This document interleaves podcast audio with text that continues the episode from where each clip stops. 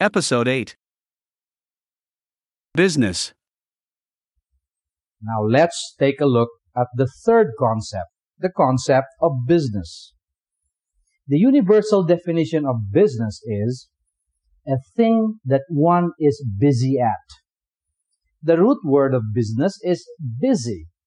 Your busyness is whatever it is that keeps you busy. Organizing is required whenever there is a busyness. The existence of a business implies that there is work that needs to get done and people to do it.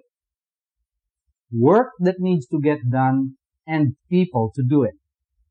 A clear indication of the work ahead is determined when the leader articulates long-term objectives and the conditions of the end state that the organization should strive to bring to fruition.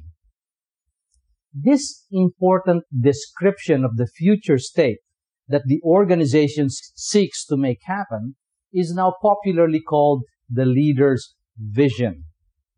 If the organization were likened to a vessel and the leader its captain, then business is the journey and vision, the far off destination towards which it is headed. Clarity of destination helps the leader to decide the right way to deploy resources at his disposal.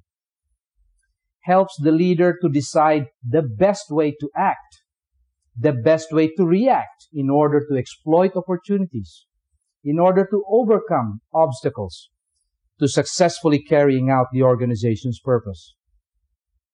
The pattern of actions taken and planned describes the leader's strategy. Extending the metaphor we used earlier, strategy is the voyage plan that determines the route and ports of call that the vessel should take in order to always have enough food and fuel on board, in order to avoid being attacked by pirates, to steer clear of inclement weather, and in the end, to arrive safely at its ultimate destination.